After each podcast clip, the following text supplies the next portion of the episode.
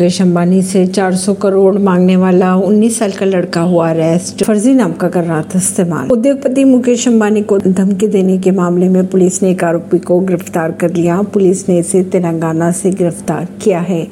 मुकेश अंबानी के company official email ID पर 27 अक्टूबर को पहली धमकी भरी मेल आई थी। धमकी देने वाले ने कहा था अगर उसे 20 करोड़ रुपए नहीं दिए गए तो वे मुकेश अंबानी को मार देगा। आरोपी का नाम की अगर बात की जाए तो वन पारधी ने ही शादाब नाम से मेल भेजा था और ईमेल से 200 करोड़ रुपए की मांग की थी। ये मांग 400 करोड़ रुपए तक बढ़ा दी गई थी। ऐसे लगभग उसने 5-6 मेल भेजे थे। इससे पहले ईमेल भेजने के लिए इस्तेमाल किए जाने वाले VPN नेटवर्क का पता बेल्जियम में चला था। परवीन सिंह, नई दिल्ली से।